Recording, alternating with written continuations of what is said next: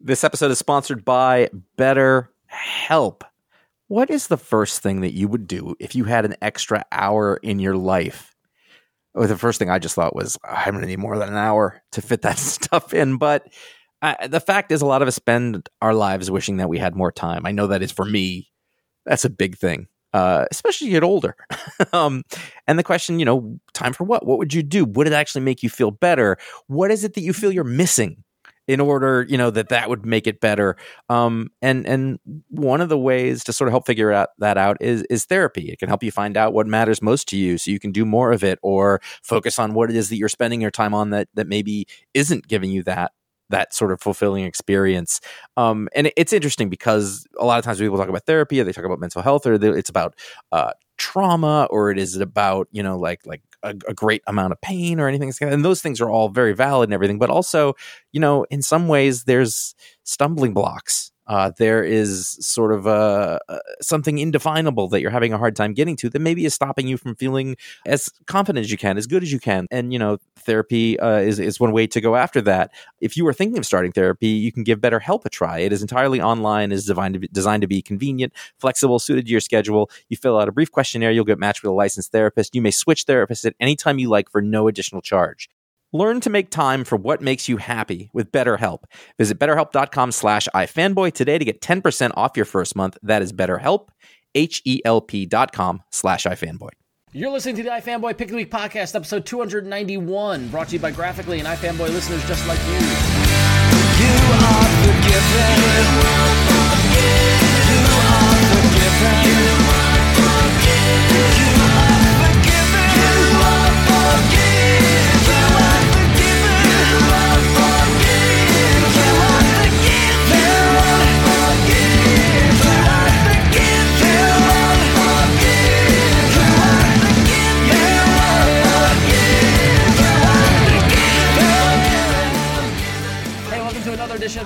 the Pick of the Week podcast. This is episode 291 for those of you keeping score at home. My name is Ron Richards, and I'm here as always with Josh Flanagan. Hello, everyone. And filling in for the erstwhile and once again on the run, Conor Kilpatrick is Mr. Paul Montgomery. Yeah. yeah. jumped bail. I know it's it's it's getting it's getting to be a, a problem to be honest. I, I, yeah, that's the thing. I didn't want to. yeah. I didn't want to be the one to say it, but yeah, Carol's not happy. Let's just put it. Yeah, you called. I am here. Yes, we're, we're happy you're here, Paul. Thank you. We're yeah, we're referring to our uh, a friend who likes to cheat the law. Anyway, so we are from the website ifanboy.com, which is a website that's dedicated to the wonderful world of comics and comic book culture. And every week we read a whole stack of comics that come out on Wednesday, much like a lot of you do. And uh, then one of us has the task of whittling down his stack to the book that he thought felt was the pick of the week, the book that he enjoyed the most for varying reasons, and then goes and writes a review of it on ifanboy.com. And then we come back here to the podcast to discuss it, as well as other comics that came out, other comics related things. I like to say the word comics every other word. It's a good um, system. Yeah, it's a good system.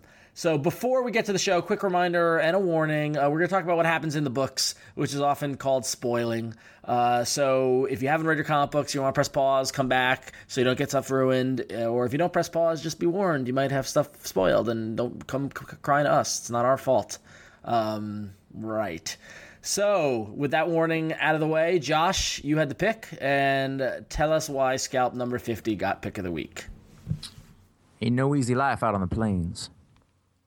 Man got to know. I don't, I don't know. What I'm doing. What accent uh, are you doing? I know. Yeah. I don't know. I don't. It's always. It always ends up in George Bush now. um, because it turns out that my voice is exactly like all impressions of George Bush, uh, W. Bush. I don't know how that happened, but it's very terrible. Uh, I picked Scalp number fifty. Um, actually read this a little bit early and I was like, oh, that's that's gonna be the pick. And people think sometimes like, oh, you guys just go with your favorites and whatever. I'm gonna tell you something. It is hard to write another good review of Scalped. Uh, it's not an easy thing. It'd be much easier to write a pick of the week about some other book that I've never written about before because I have to think about some other way. You said to, so much about say, it. Yeah.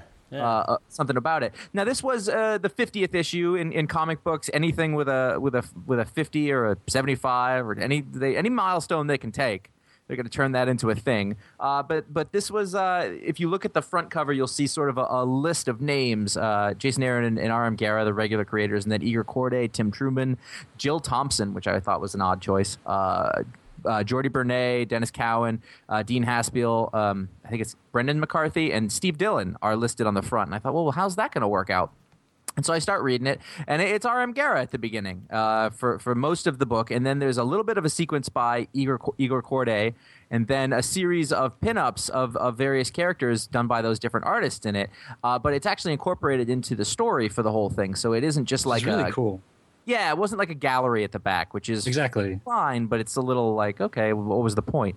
Um, now this is this is the 50th issue, but it was also uh, it's a jumping on point. Uh, Jason Aaron said it, and uh, I was thinking when I read it because it's sort of a standalone story as you go back in history. Uh, the whole series is about the the Prairie Rose Indian Reservation, uh, which is fictitious, and and what happens there now. But this sort of goes back to uh, before that and and and talks about scalping and and what it actually is the name of the series. And and it's gruesome is what it is. It's cutting off the scalp of your enemy. Uh, it was done by the indians and then it was done to the indians and then back. And it was a very gruesome time.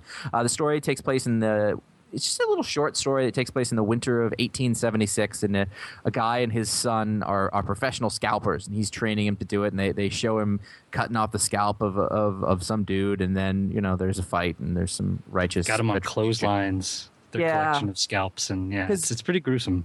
They got paid for it. That that was how it worked. The government would pay, or or you know local towns or, or whoever would pay, you know, to try to get the because this is this contested territory that that the, the Americans wanted to settle and use, and the, but the Indians were already there. So there was this whole thing going on. There was part economics and part racism and, and part you know Western expansion and all that. It's it's a really interesting time.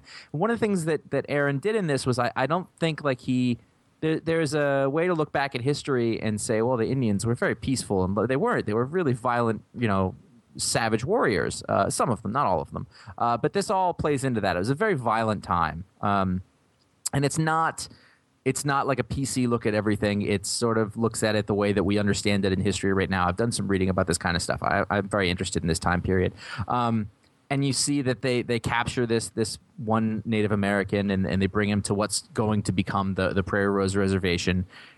And he has like a vision, and you go through all these different sites of the different characters, uh, uh, you know, through the book done by these pinup artists. And, uh, you know, they're really, sometimes you get pinups, you'd be like, oh, that's really cool. But these, for whatever reason, because I, I know the characters or uh, because of the order that they put in, they really are, are, are quite arresting. Uh, when you flip to the one page, the first page that, that Jordi Bernet has this picture of Carol, who's sort of the, the love interest of the book, and she's basically lying naked on a bed.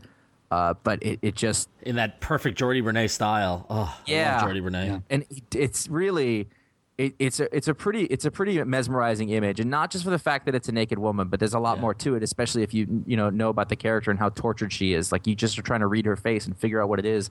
You know, opposite of that is is the you know the wise old grandmother on the on the porch with her pipe and like the piles of dogs and that uh, in uh, Jill Thompson's painted style, which is which is really nice. You keep going through and you know it's all really good and then you get to the end and the last the last pit up is a shot of shunka and red crow done by steve dillon and i was floored by this i was Yeah. like wow that's steve dillon like 'cause, you know he does a lot of work and it's it's all very good but sometimes you get used to seeing it but man the the sort of uh uh, intensity that he puts in their eyes and they're just staring at you in the camera and the coloring that actually went along with this was all Don't don't s- skip over the the um, the amazingness of Brendan McCarthy on the page across from it.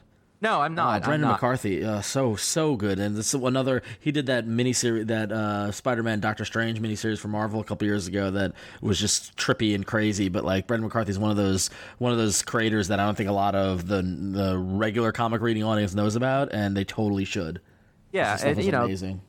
You know the the Dean Haspiel shot of, of the guy you know outside the liquor store and the, it, it's not Leonard Peltier but basically it's supposed to be because the word rage is sort of bolded in the other page by uh, Denys Cowan sort of that side of the of the Native American rights movement and all that. It's, it's just like this great sequence uh, that I haven't you know I just kind of didn't expect and it really really took me but besides that like it was a the whole issue is a little bit out of continuity of the regular series in that you, you don't need to have read what came before it and you could not read this and you'd be fine going forward but it really gives a really good flavor so if you wanted to sample it it's a good issue to read Yeah, but I mean, also I, I, when I saw Yeah. you pick this, I, I went and grabbed it and picked it up, and I've only read the first trade of Scalp, so that's all I know of it. And Mm-hmm. you know, you totally, I mean, it's basically just a tale of scalping and of Yeah. and, and of a, it's more of a setting the context for the setting than anything that I got from it. The fact that it, the fact that it all takes place in what I assume is the town where Yeah. scalp takes place in, and, and you see it through. And I just like the juxtaposition of bouncing between the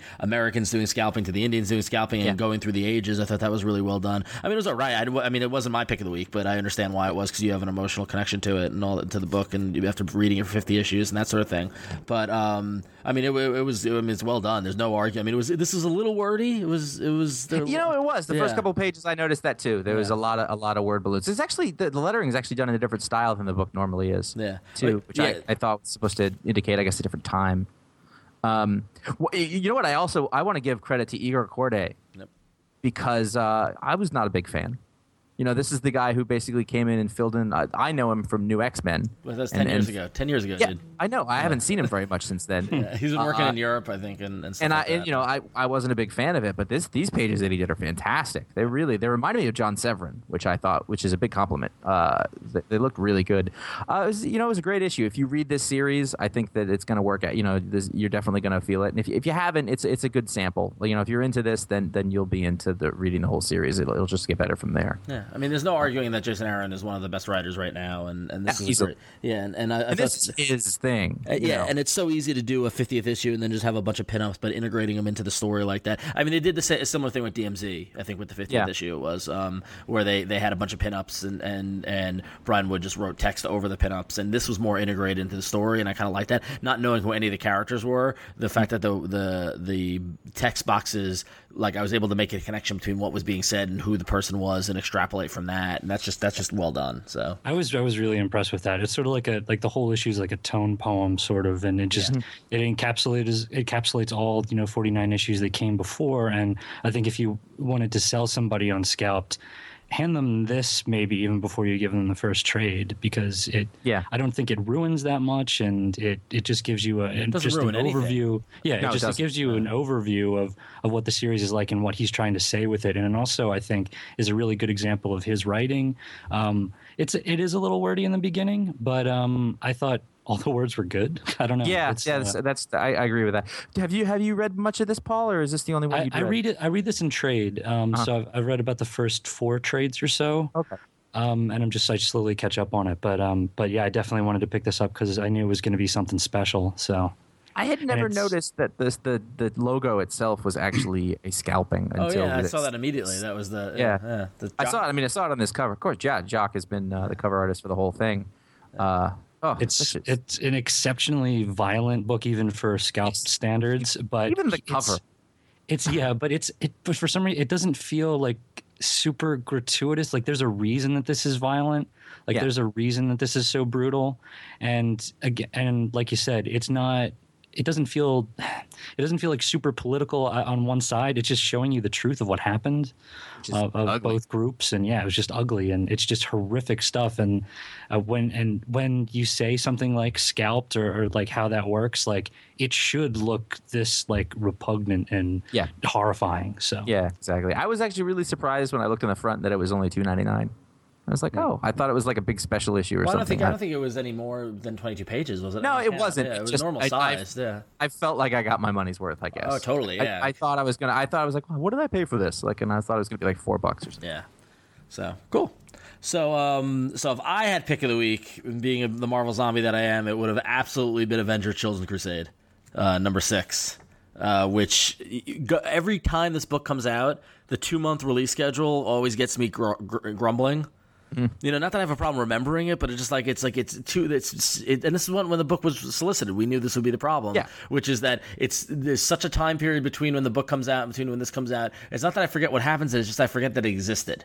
You know, Yes. and, and I've always And got- it's also not really in the sort of continuity. So, well, I don't. I, well, that, no, that's the thing. Like, it's fuzzy, so it, that's Yeah. even a little harder to sort of keep a tab on. to it, see where it pushes into, and and and really, that's where where push comes to shove on that topic is is this issue, and this is and like and after and the thing was, a- someone had texted me like halfway through the day, "Have you read Avenger: Children Crusade yet?" And I was just like, "No, why?" Like, "Oh my god, it was amazing!" And so I already had that going into it, and I got I got to admit, for on the first on the to- totally on the first hand, Jim Cheung, this might be the best issue of the whole series. Um, dude is words. dude is just good. Dude is good.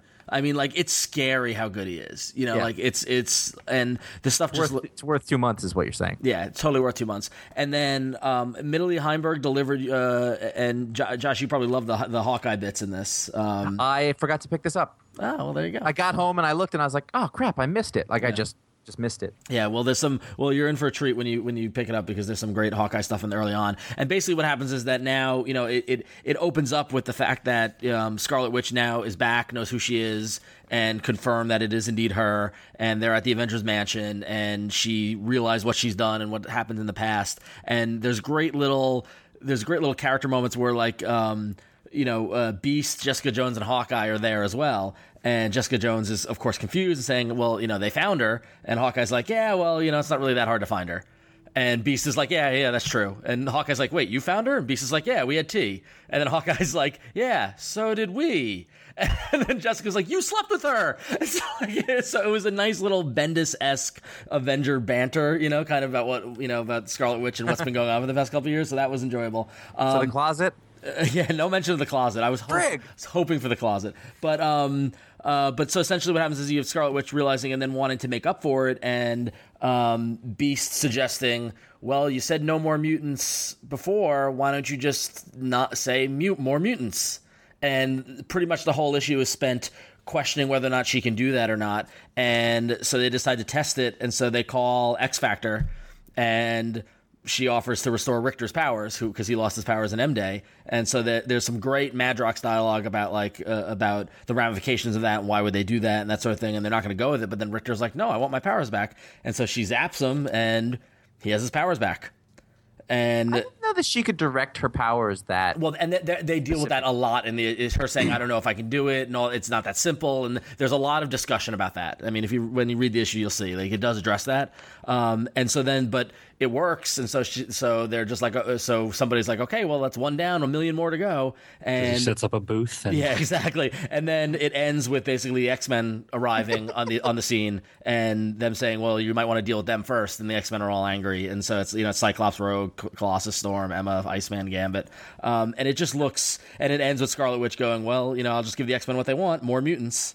So is this going to be like? So the question is, is that so we've got three more issues left of this issue. Is this going to be the kind of thing that only happens in this series and it's not going to affect the status quo, or is this going to affect the status quo and they're going to restore the mutants? I don't know. I've I've heard some uproar about that, and that, that like that Rictor thing being a big deal because that's been a, a pivotal plot point for for X Factor, and it happens out of that series in Yeah. this weird sort of fringe title. And yep. And the the other thing I just wonder is, you know, we haven't seen Scarlet Witch at all in any of the other books. I mean, this is it's just It's totally contained you know, to this book. it's book. totally yeah. contained within this. So when this is over in 2014, are we going to start? Is she just going to suddenly pop up in you know Avengers and New Avengers and what other other Avengers books are going to be out at that time on that landscape? We don't know, and that that's the problem with this delayed release schedule, and and say you know like when you're telling a story that that is keyed off of continuity. And whether or not it actually affects continuity is up in the air. I mean, this could be a self-contained story, and it could end after the nine issues, and, and we'll be back to where we started, except that Scarlet Witch is back, but nothing happens. It's like a what if story. It's a really long, well drawn what if story. right, which I hope, it, but part of me hopes isn't the case, and they're not acting like it is. Well, the, the thing is, wouldn't this because the X Men are going through a whole huge thing Yeah. now? Yep. So uh, that this is fairly big for that world. So it would really throw all that stuff off. Unless they plan for should. it. Unless they I plan guess. for it, yeah. It, I mean, it it, t- t- it feels like it should be in continuity. Like it feel like if it's Oh, not, it definitely does, A little yeah. bit like what the point? Yeah, exactly, exactly. Yeah. Then that, that's the real challenge. But you know, but that that's the kind of thing that you spend hours arguing about in the comic shop, and, and Yeah. ultimately, though, it just looks beautiful. It just Mm-hmm. looks great. So I mean, but it was Does uh, does Wolverine spend the whole issue being held back from slicing her? no, he's barely in it. There's only one scene. There's only one scene uh, where uh, Captain America and Iron Man and Magneto and Wolverine are in the ship going back because they were in Europe. In the, Hmm. in the previous issue, and so there's just one scene where they're and, and Quicksilver's with them, where they're on their way and they're like an hour out, and Iron Man yells at Hawkeye to tell him to keep Scarlet Witch there and what by by whatever means necessary. Hmm. Yeah, a little threatening there, but um, but yeah, but I mean, it was really, really solid dialogue, great art, and uh, you know, it looks like it could have ramifications, but we'll we'll have to see in six months. Well, all right then. Let us let us journey to the world of Flashpoint. Oh, our finally our last week of the all-encompassing uh, reviewing every Flashpoint book that came out. so I believe so. Without Connor here, I'm the only one who tried all four. Right? I uh, I'm sticking to my average of one per week. Okay. And Paul, how many did, did you two. get? You did two. All right. So we're gonna start with um, we're gonna start with Flashpoint Project Superman, which is the first issue of a three-issue mini written by Scott Snyder and Lowell Francis with art by Gene Ha.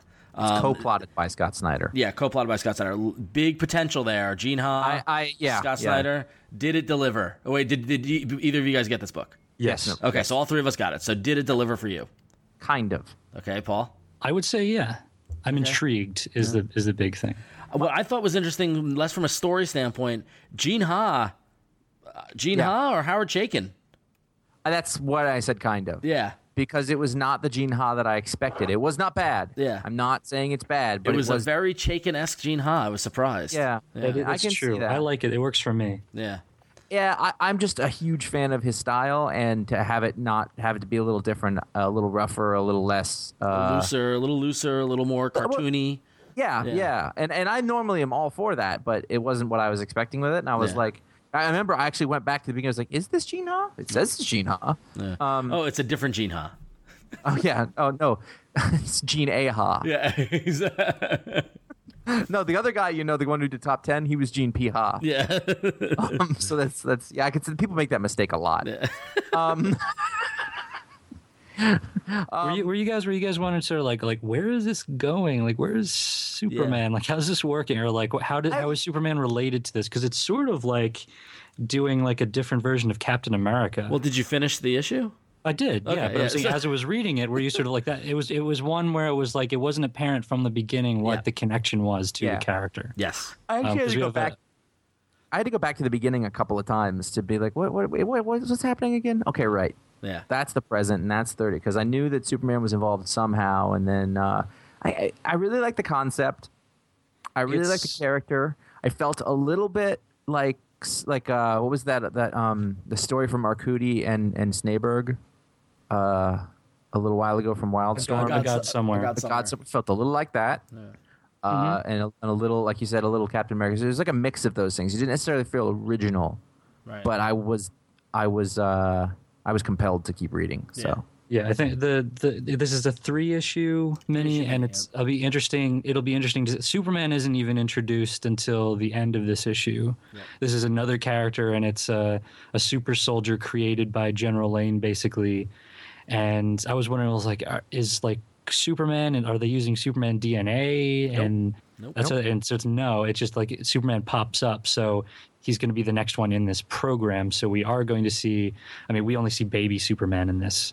Um, so it'll be interesting to see where this goes from here. But this is this is one where I think they're definitely thinking outside of the box, even if the concept on its own does feel a little bit familiar, but it's it, it doesn't feel familiar to Superman. yeah, or the Yep. DC universe or that sort of thing. Yeah. so- Exactly. yeah, no, it, it was enjoyable. I, So the the judgment, are you going to stick with it? yes, I'm sticking with it. Yeah. Okay. I it, it depends on the week it comes out. If it's a heavy week, I could drop it. I could go either way. So, see that. all right. Um, If for the anime hair, I think it'd be a yeah, the a anime straight- hair was actually a little rough. Yeah, it was. Yeah. Anyway, um, all right. So the highly anticipated one shot, the Canterbury Cricket. Paul, I, you're with me on this book, right?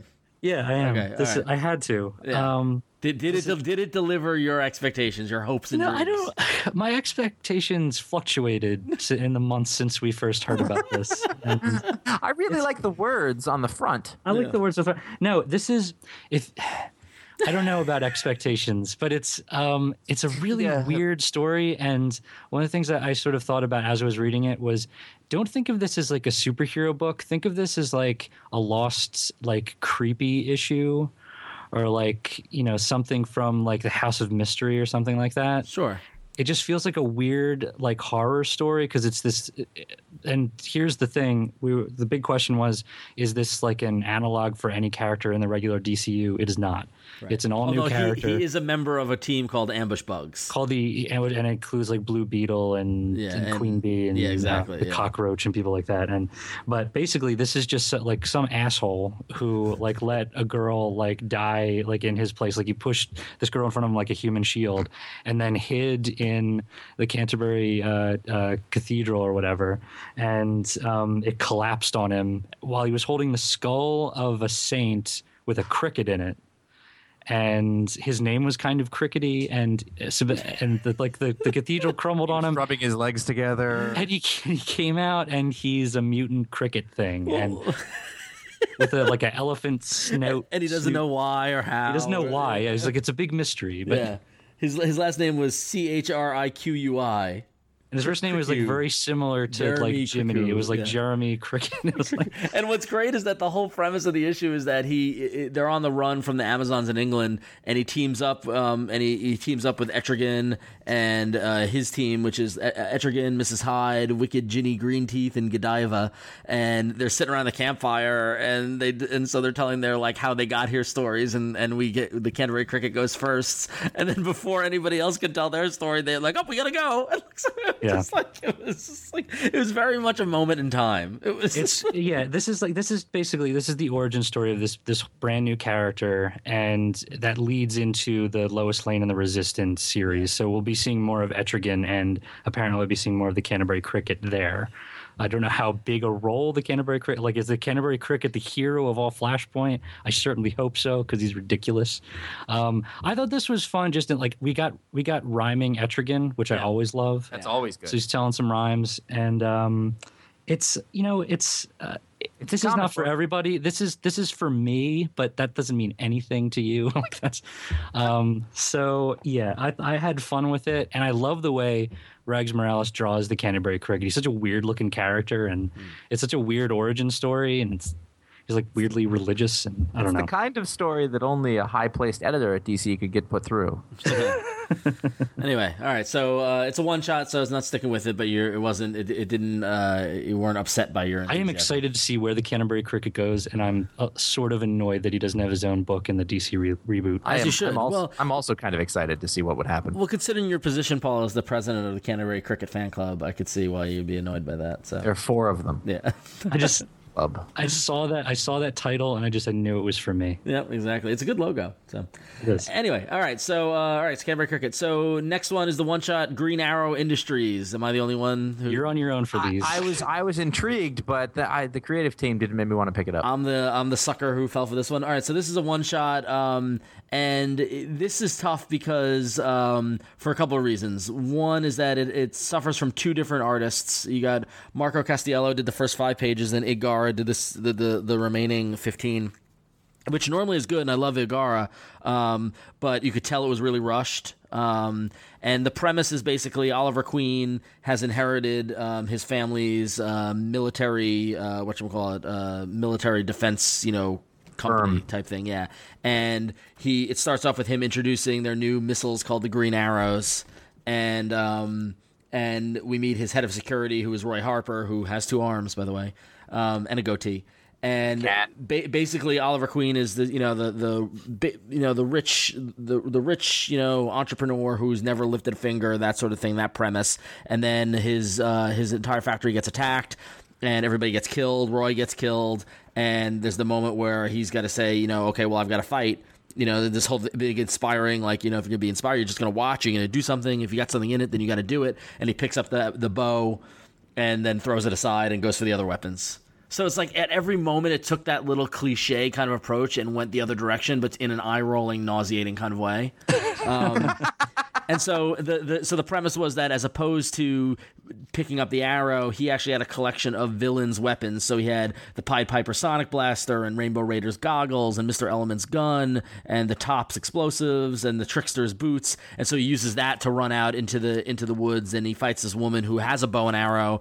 And, you know, so it's just like it was just like all like it was just an uninspired cliche kind of approach to Green Arrow in this other universe that really didn't show any real ingenuity. Very similar like Legion of Doom, where it was like, all right, well, yes, the, like, I see the the ties between Flashpoint and the regular DC universe that we're aware of, and the irony of that by the end of the end of the issue, he's got to pick up the woman's bow and shoot her with an arrow to stop her, like that sort of thing. And it's uh, just it was annoying. I've found that the the Flashpoint tie-ins that stray the farthest away Yep. And Well, like don't play into those like the the the uh, tropes of the the regular characters are the most interesting. yeah, yeah.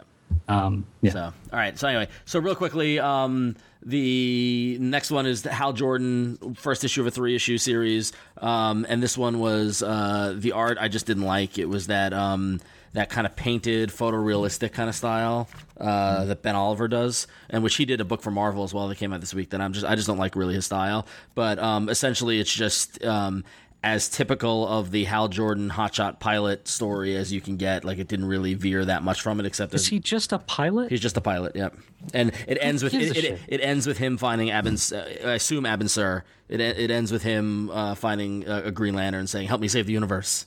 So Okay. um, yeah, so that was that was about it. Um, I'm not gonna st- stick with Hal Jordan. So And not Green Arrow, I assume. yeah, not no Green Arrow was a one shot, so that, Oh, okay. that that damage was done. So All right, fair enough. anyway, all right. So There it is. so that was all week in the number Flashpoint. ones. Yeah. Oh, so we're done. So we're only gonna be talking about Flashpoint books that demerit talking about, like we've normal our normal comics. So And there won't be another Gorilla Grodd one, so I won't be talking about any. of which them. is a shame. So it's, it's it's a damn shame, is what it is. That's one I missed. Uh, uh, de- oh, go back. Go back Detective Detective Comics number eight seventy eight. Uh, Jock Scott Snyder. Uh, this was a pretty good issue. It was sort of a a, a, culmination to the storyline that had been going on about the the. I, it was my pick of the week uh, about the whale and the dead woman that was found in the bank, and. Uh, it was pretty good. It- you know, it's what you what you come to expect. I really like Jock, obviously, uh, big. And then the end just slaps you in the face. If I had a page of the week uh, for something I didn't expect to see, it was the very last bit of this. Uh, I kind of don't want to ruin it, but we gave you a spoiler warning. So uh, the James James Gordon, who we've been looking at all along, uh, and he's like, "Well, is he reformed? Is he not? Is he? Uh, what's this feeling that his dad has about him? No, everything's fine. No, no, he's a twisted serial killer, horrible person, yeah. uh, and he sawed off the limbs of this, this, is guy. picked on familiar. Um, this is this is they did this in um, History of Violence, not the movie, but the comic. Yeah, They did yeah. the same thing. They have a guy that they keep alive for years and years, and presumably, based on the backstory of the character that we know, this is like a childhood friend or something of Mm-hmm. of James Gordon and, and Dick Grayson, or at least they, they they a mutual acquaintance, and they've been keeping him alive with like chopping off his limbs and using a, a gnarly looking saw to do it too. Yeah. But basically, and he gouged out his eye and. Um, basically, keeping this guy alive, like suspended by ropes in his basement. Um, Yeah. and uh, yeah, it's pretty messed up. Um, it really is, but I didn't see it coming. all right, so yeah, you know, yeah, I really didn't, and I, I liked that because I, I thought I was like, well, the James, little Jim Gordon, everyone will think he's creepy, but he'll actually be a good guy in the end. Not, not true. All right, then. True at all. So, um, so f- near almost a year since it was announced at San Diego last year, uh, Robert Kirkman's Skybound imprint finally put out Witch Doctor number one. Yeah, and it was really good. It was really good. yes. I uh, it, it, uh, it speaking of, we're still going to talk about things that remind us of it. It reminded me very much of sort of a cross between Doctor Who and uh, Mysterious the Unfathomable. Yeah, I can see that. Uh, but regardless, I was still I was really interested in it. I wanted to I wanted to know what was going to happen next, and I found the character uh, very charming. this is a, an occult sort of detective kind of character, except not not a detective, a physician. Yeah. Um, and basically, each issue is going to be him exploring a different uh, matter of the supernatural with a medical eye to it. And he's got two assistants, one who's an everyman kind of guy, and then this really creepy girl in a hood who whose hands can turn into like her fingers can turn into hypodermic needles. Um, and there's some weird mystery about her that we're going to find out as the issues progress. And this one's a, uh, about exorcism. Um, there was a preview in uh, uh, Walking Dead that was a bit, that dealt with vampirism. Uh, we're going to deal with, I think, fairies in the next issue. Um, art, and you, you mentioned Mysterious the Unfathomable. Um, art reminded me a bit of Tom Fowler in a way. Um, maybe not as distorted, but um, still pretty crazy, and some really great demon designs in it. And this is a lot of fun. Um, and they, they they refer to it as like House meets Fringe, which I think is pretty apt. Yeah, I had I had no when I first saw the description of this, I wasn't I, I was like, yeah, I'll look at it, whatever. But I was, re- I was like, this is fun. I was really having a good time with it. Yep. And and if you're curious about more about it, you can go back on ifanboy.com. Paul, you spoke to the crea- uh, some of the creators and did a, a commentary about the first issue that people can go check out. That's out. right. It's full color commentary. I had a good time. Yeah, so go check that out. Uh, who did you talk to again? Did you talk to the writer? That's Brandon Seifert, the the writer. Yeah. Yeah, that's what I thought. Okay, cool. So people should go check that out on fanboy.com. It was uh, it was earlier last week, so uh, just to start to go back in the archive and you can find it. So sweet. So looking forward to the next issue of that one. Uh, so until then, though, if you need some comics to get you through the day, um, you should check out digital comics at Graphicly. Um, Graphicly uh, and, uh, and iFanboy have been working together for a little over a year now, and uh, we've been helping the folks over at Graphicly build up the, their digital comics uh, site and offerings. And I got to admit, a lot of comics in there. There are over 4,000 comics now available from Marvel Comics, Top Cow, Boom, IDW, Archaia, uh, Red Five, tons of great publishers. We just added Aspen and Dynamite. Um, so if you if you're interested in those kind of comics, Aspen and Dynamite, they're there waiting for you. Some of the Green Hornet books um, and some Garth Ennis stuff is coming from Dynamite, and chicks in bathing suits from Aspen. That's pretty cool. Just in time for the summer. Exactly. So um, go to graphicly.com. You check out the, the brand new website that is awesome and lets you read comics uh, via the web, as well as you can grab the embed code and go post them on your own website and share them with your friends, that sort of thing. Um, so very cool stuff. Also got apps uh, for Android phones and tablets, iPhone and iPad. So you can buy a comic on the website, go to your device, download it, sync it up, and you can read it on, on the device. No problem at all. Very very cool. Um, if you're interested in the Barnes and Noble Nook Color, um, if you pick up one of those, Graphicly, has got some comics in there. You can get Mouse Guard, Irredeemable, and Wanted in a nice little uh, kind of Nook kind of package. So uh, definitely check that out if that's more your your speed. Uh, but yeah, so go to graphicly.com, check it all out. Make sure you follow Graphicly on twitter.com slash graphicly for all the great uh, uh, news and bits and announcements. Uh, more great comics that are coming, and we're going to just have more stuff coming up to San Diego Comic Con. So definitely want to stay in touch with that. So check out Graphicly. Speaking sort of of Robert Kirkman, whose company uh, released, whose whose imprint released Witch Doctor, Super Dinosaur Three came out this week, and this is all ages book, which is, but basically it's a lot of. Uh, possible toys, basically, yeah, you can exactly. snap onto the dinosaur. But uh, I do find it incredibly charming, and and I also I just think Jason Howard is doing really wonderful work. Yeah. uh, his big big splash images and things like that. Um, and I, you know, it's a totally different style than what he did in the Wolfman book. Uh, but it fits really well, and I just it just it's a lot of fun actually. I, I kind of can't wait for my kid to be old enough to do it. Yeah, the, the, the- I like how he's adapted his style on it. It's really good. Yeah, it's really nice. Cool. So, Amazing Spider-Man number six sixty four. I'm finding now the the new tale of the tape with Amazing Spider-Man is that when Dan Slott co-writes an issue, in this case Dan Slott and Christos Gage wrote this issue, it's awesome. And when it's only just Dan Slott, Slott not so good. Um, this uh, this issue was a lot of fun. It Mr. Negative got revealed. Uh, a lot of Anti Venom and Eddie Brock stuff, which was actually really kind of funny. Um, and I, re- I I really enjoyed the issue. It was just like it was like a good old fashioned Spider Man issue. It was really I really enjoyed it. So. Tell us about this Iron Age though. So on the Iron Age, uh, Iron Age number one from Marvel. If you're, you know, if you want a little alternate from Flashpoint, and you want to go, if you're more of a Marvel fan, you want a little alternate universe. Uh, this uh, great little story of Tony Stark in the past, uh, present Tony Stark in the past, trying to stop, uh, you know, disaster in the future. Uh, great Lee Weeks art. art. I love Lee, Lee Weeks. He's so good. But you get uh, Tony yelling at his own drunken self, which is always amusing, and all, and all the Avengers thinking that he's drunk because he grabs drunk Tony's costume and the helmet stinks of alcohol, so they think he's drunk. Very amusing. Um, and there was a, uh, a shorter story in the back that was written by Rob Williams um, with art by Ben Oliver that I didn't really love the art, but it had uh, Captain Britain, and it's always good to see Captain Britain. So yeah.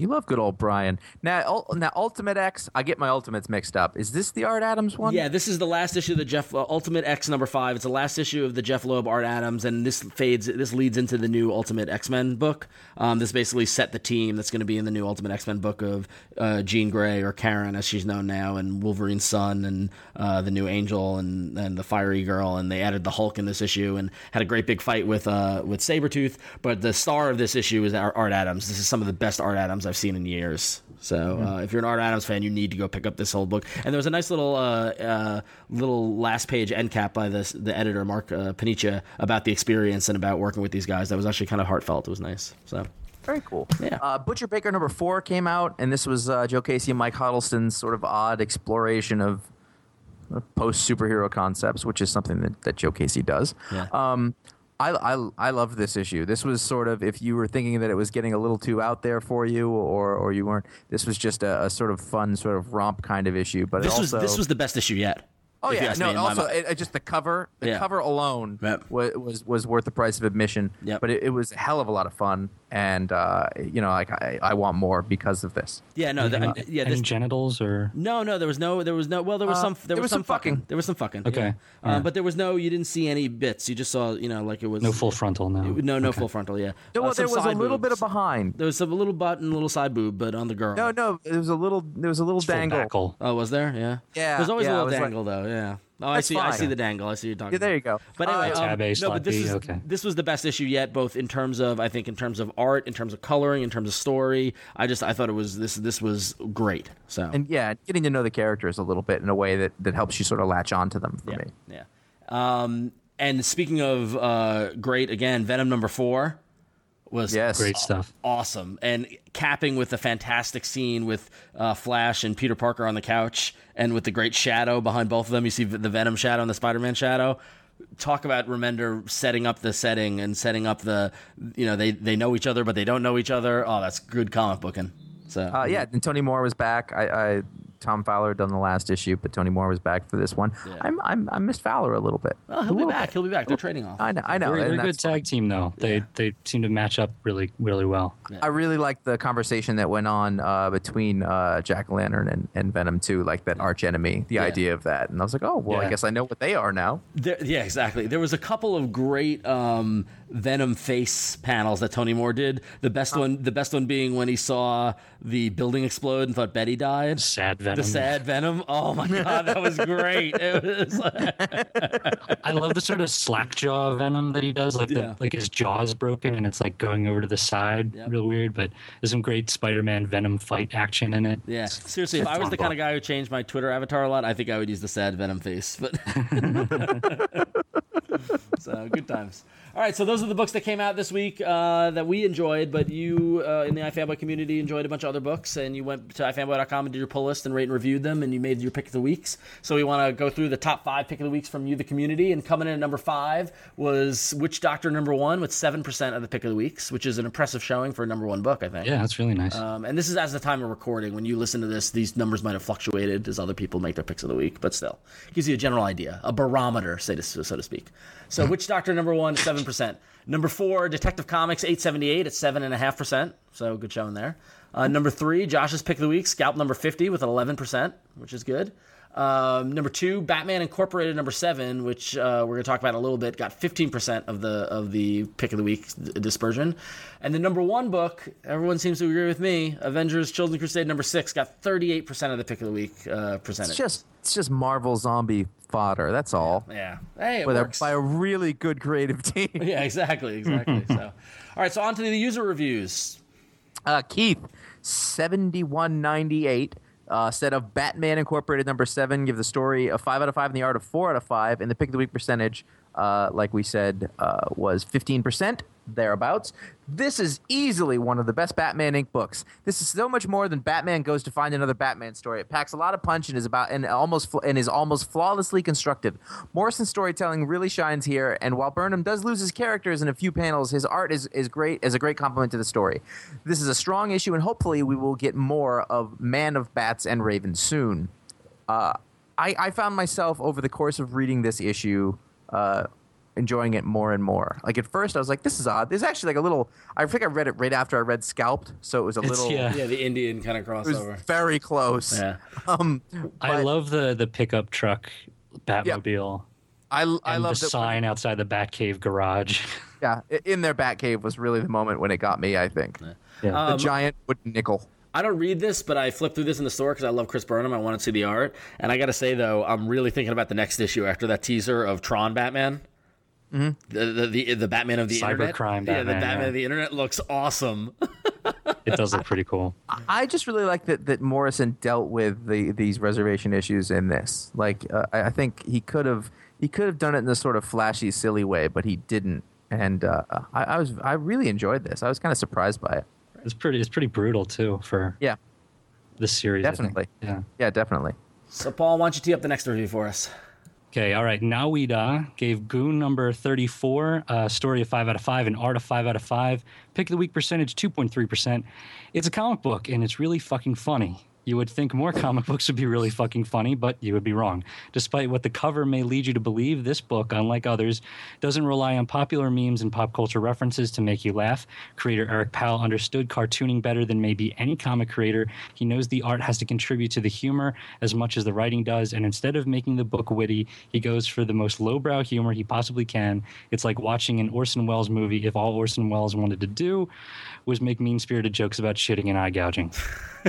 Just, which I, which I think is a, is an accurate review, but it, I think it's also underplaying that it's the the really fucking funny parts are told through some fantastic art by Powell. Well, he said he's the best cartooning. No, yeah, no, I know, but I think I think it's even more understated than it is. Like I flip through, the, I don't, admittedly I don't buy this, but I slip through at the store and I'm like, you know, I should be reading the Goon. This is great. This is great stuff. Well, this There's- is only the some really second hard- issue in like two years, Right. Yeah. so it's not a big commitment. right. it's like it, but this isn't like a turn your brain off kind of book. I mean, it, there is some. Smart. It's very smart. It is. Yeah. It yeah. It's it's lowbrow, but in a highbrow kind of way. I don't know. It's it's very it's good. like smart people drinking Pabst. It like it just it sort of It's ironic. both area a There's little nothing bit. wrong with a p- good PBR every once in a while. I'm not purpose. saying there. See, I'm not. I've actually never been able to get into this book, but I, I can appreciate what's good about it. And I like I, I like hearing this guy, you know, th- this user review of it. Like it makes me happy. Like that it exists. You know what I mean? Yep. yeah, I love the Um, aesthetic of this book. Yeah. Yeah. Cool. So go to ifanboy.com slash comics and do your pull list and rate your comics and write reviews and uh, you get one feature on the show.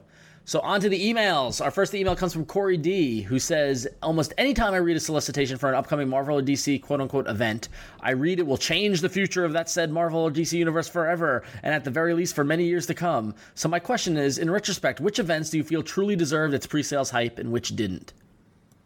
Interesting. I think that Civil War definitely affected everything for years to come. House so of did- M. Yeah. House of M was what I was about to say. yep. Um, Uh, f- Secret, Identity Se- Crisis. Secret Invasion and, and, Oh. and Dark Reign, not so much. So Secret diminishing Invasion, returns after Civil War. not so much, Yeah. but Dark Reign could have. I think they just think they had it. we're still they had dealing for with it, yeah. Yeah, unless we had it for a year. So like at the end of it, you were like, okay, that's that'll do. Yeah. But no, it's definitely still going. The thing is, Marvel was in that sort of perpetual event for years, so it's hard to say. Um, Identity but- but I Crisis was not an event, by the way. Was Well, not- it wasn't an well, event. It wasn't an event. that whatever that miniseries. It, it, the, I guarantee you, the solicitor said this will change everything forever, and it and it did. Oh yeah, yeah. It, It did. definitely created a, a schism that, that is still being felt today, and they can constantly refer to it every time. not you know, un- Zatanna- until se- until September. There- Well- there is a sense that a villain could rape you at any time in DC right now. So that that that changed the status quo. Until September. But until September. Yeah. well, we don't know if they're gonna if that's one they're gonna keep or not. Well, but yeah, they might that might be on a list, and they're like, yeah, we want to I think I, that. I think I see what you're saying, Ron. no, I don't know. I have no idea. I could be wrong. I, could, I just wouldn't be surprised. So anyway, um, yeah, I think those are good. I mean, that's the thing is that is that they're they're to a certain degree, all of these events affect everything, and that it's always an evolving thing, and it's it's life, you know, that sort of thing. But you know, and you can't really change that much, you know. Like I said, to a certain degree, it's got to it's got to reset back to a certain level, but. you know, brand brand new day. It's obviously still. Yeah, no, I think yeah, one more one more day, quo. one more day affected everything. So yeah, so, right. You know, they've actually been pretty good about meaning it. yeah, they have. They really Marvel Uh, has. Marvel definitely has. Yeah, well, I mean, you know, when like I said, you know, how however long ago Identity Crisis was, like I, I really feel like that changed the tone of but everything, since- which but- actually but- kind of dude, but led Identity- to the change that they're going to have now. But Identity Crisis was what eight years, eight, seven or eight years ago. Did do, are you still feeling the ramifications of Infinite Crisis, of Fifty Two, of um, uh, of Countdown, of Blackest Night, of Brightest We're- Day? we're Blackest Night, yes. reminded every once in a while. Yeah, but not of Things. Infinite, but not of Infinite Crisis and and Fifty Two. No. no, Yeah. Like, yeah, Superboy pops up every once in a while, and then you're reminded. But yeah. No, Infinite Crisis, you're definitely that didn't really take. Yeah, and neither did 50, 52 was just a, a, a diversion of stories, you know. And but I don't think they ever said 52 was going to change everything. So, but No, yeah. Anyway, it was good. yeah. All right. on- Rise of Arsenal. Rise of Arsenal did change everything. I wake up in cold sweats thinking of that. Yeah, so, so does Roy, so does Roy Harper. affected me. It changed our lives, not sorry, their lives. All right, on to the next email. Uh, Dave asks, Have you noticed that every comic that features Spidey these last few months, and there have been a lot, have included the image of Spider-Man with his mask rolled up and, and when he's eating or drinking or something? I think even the recent Heroes for Hire had this scene. I don't think I remember seeing this so much recently. Is it just that Spider-Man is in a lot of books? Is it that Peter is maintaining his secret identity, or that there's some kind of joke everyone hit at the same time? Is it related to the infamous upside down kiss from the movie, like some kind of spider-based oral fixation? Well, I don't. That makes me uncomfortable. The like thinking how how far back was that that kiss though? No, I mean that. I mean that. This is a recent. I mean that, That was- was that was eight years ago too. That was. Yes, it yeah. was. I mean the the thing is that I think it's more tied into what he touched on in maintaining a secret identity, The identity, and the combination of everyone hitting on the joke. But but he's done that since the '60s. So Yeah, but I, th- I feel like artists are using it a lot now because it's a it's an interesting image, basically. it really is actually. I, I always He's like it. different masks to be pulled up too, so they Yeah. get to play with it with different designs, and Yeah. he's hanging around around with different people and different groups, and um, different writers get to use him, and it's I think yeah, Yeah. just a classic image. Yeah. I think uh, one of the things that's really interesting about it is that so often uh, with superhero costumes and masks included, like you forget that it's a piece of fabric. You just look at it as his face, and so when you move that part of the mask, you're reminded that there's a person underneath it, and that's sort of an artificial cover. It's a humani- humanizing kind of thing. It's kind of why they always take the mask off in the movies. Yeah. Yeah. So, all right, fair enough. So, if you have any email questions, you can email us at contact at ifanboy.com. It's always good to hear from everybody. So, send those emails in.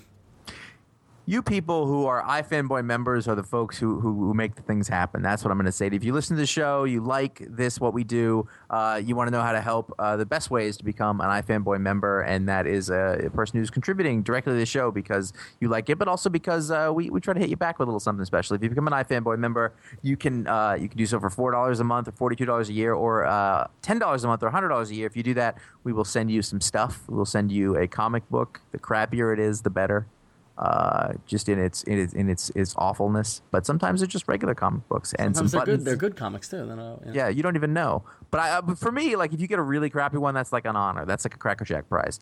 Um, uh, and and some buttons and stickers and things like things like that. If you're the higher level member, you will also get a T-shirt, but you'll also be eligible for some of the giveaways, and we we give away stuff uh, periodically. Sometimes lots of stuff. Uh, and if you, if you don't want to go that far, or if you just want to know how else you can help, you can also click on the banners at ifanboy.com, or you can go to ifanboy.com slash Amazon and and do your Amazon shopping through that that sort of portal to Amazon, and we'll get we'll get a little something from that, and you don't have to do anything. You just what you were going to do anyway. So uh, we really do need your support uh, as as a website and all the different ways that you can help, and we thank those of you who do. Uh, means the world to us, and and uh, thank you. Put put us in your will, Sure. and then live dangerously. Like stop watching when you cross the street. Yeah, just do it by We sound. will we I will take I'm out. careful with the put us in your will because I don't want to inherit any sort of animals or. You anything inherited like yeah, a yeah. castle. That really would be pretty awesome. I like the initiative, Paul, but yeah. So All right, all right. all right, on to the voicemails. Our first voicemails. Everyone's everyone wants to talk about Green Lantern. Hey, fanboy. It's Sean from New York. How you doing? I had a question about Green Lantern. Now, let's say I was on vacation and I was traveling over to uh, Sector 2813, and their lantern happened to go down the line of duty. Would I be eligible in the ring selection process because I was in that sector at the time, or does the ring take into account your native sector? And if so, how long would I have to stay in that sector before I establish residency? It's based on residency. Um, I because like if Well, you're 'cause if you, you're look, from you looked into if, if this. you're, I mean, you you you checked into the, the, the Green Lantern files, the I bureaucracy. ju- yeah, if you go through the database, like it just or just you know paying attention to the books, like you know if like you're if you're from Melmac, but you're living on Earth, say like Alf, you're going to be chosen to be a Green Lantern of the Melmac sector of the universe, and not Well, really, Like, well, really, it's where, it's where your last established residency and mailing addresses, and basically where you file taxes. I think it's where you live now. well, and the, the, have- que- the questions are: is the- is the ring uh, checking a database All right. of all current residents? In which I case, think you it's would be checking- on that list. I think it's checking mineral levels based on like in your bloodstream, and then Oh, and tying it back to the planet you came from. and tying it back to the planet that you came from. Exactly, and I'll also what, how much dedication you have like if you if you're not really like patriotic about your you know your planet like then you're not going to be the green lantern of that planet but anyways sectors don't matter anymore people just go they they they, they they're stationed on oa and then they end up wherever they're needed Right. Yeah. Yeah. It's true. That's a good point too. That the sec the sector police kind of thing they threw that out the window. Well, that's all going to get thrown out the window anyway. Yeah, it comes September. So So we don't even. I love it. I love it. I know it's or not. That's the end of everything. Yeah. Or not. Whatever. All right, thank you, Paul, for that. So our next voicemail's got a question about our collecting.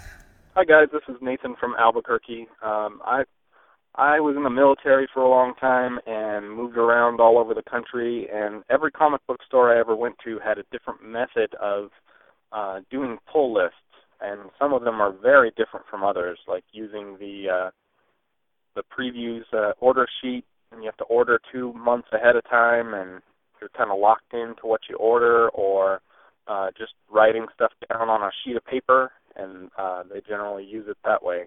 So, what has been you guys' experience with uh, ordering comics and uh, using pull lists at your comic book stores? And uh, do you guys all use the same comic book store, or what kind of differences have you experienced between the ones that you visited?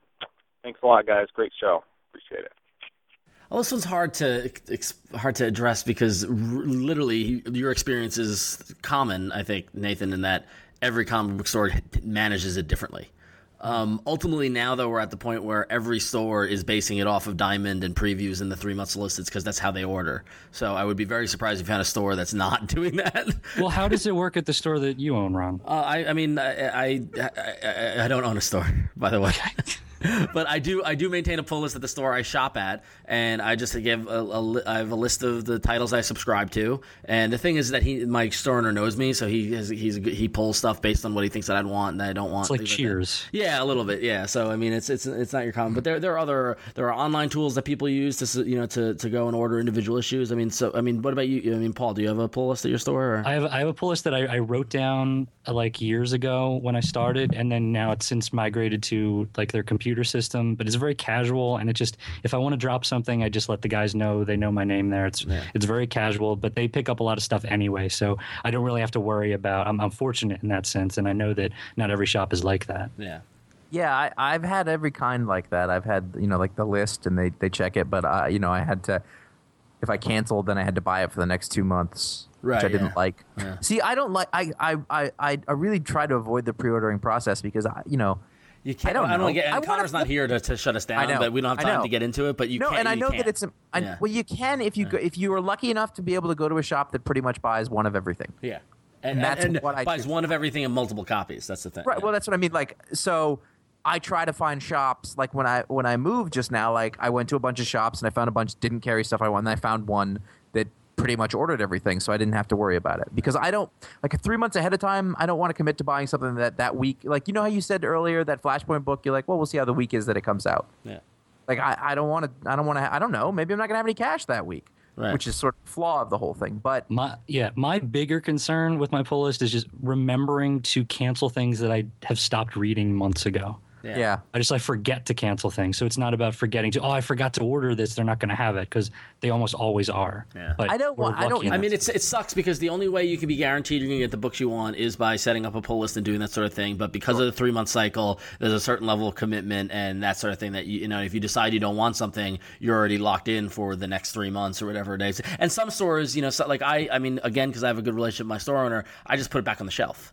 You know, but some people get pissed about that because, like, hey, they, they laid out the the the dollar twenty five or whatever how much the comic Yeah. costs the store. You know, non-returnable. yeah, exactly. So it's it's a it's a shitty situation that all, that pretty much Diamond put us all in. So Anyway. We also get our stuff early too. Like we, we're not picking our stuff up on like Saturday, which some people have to do.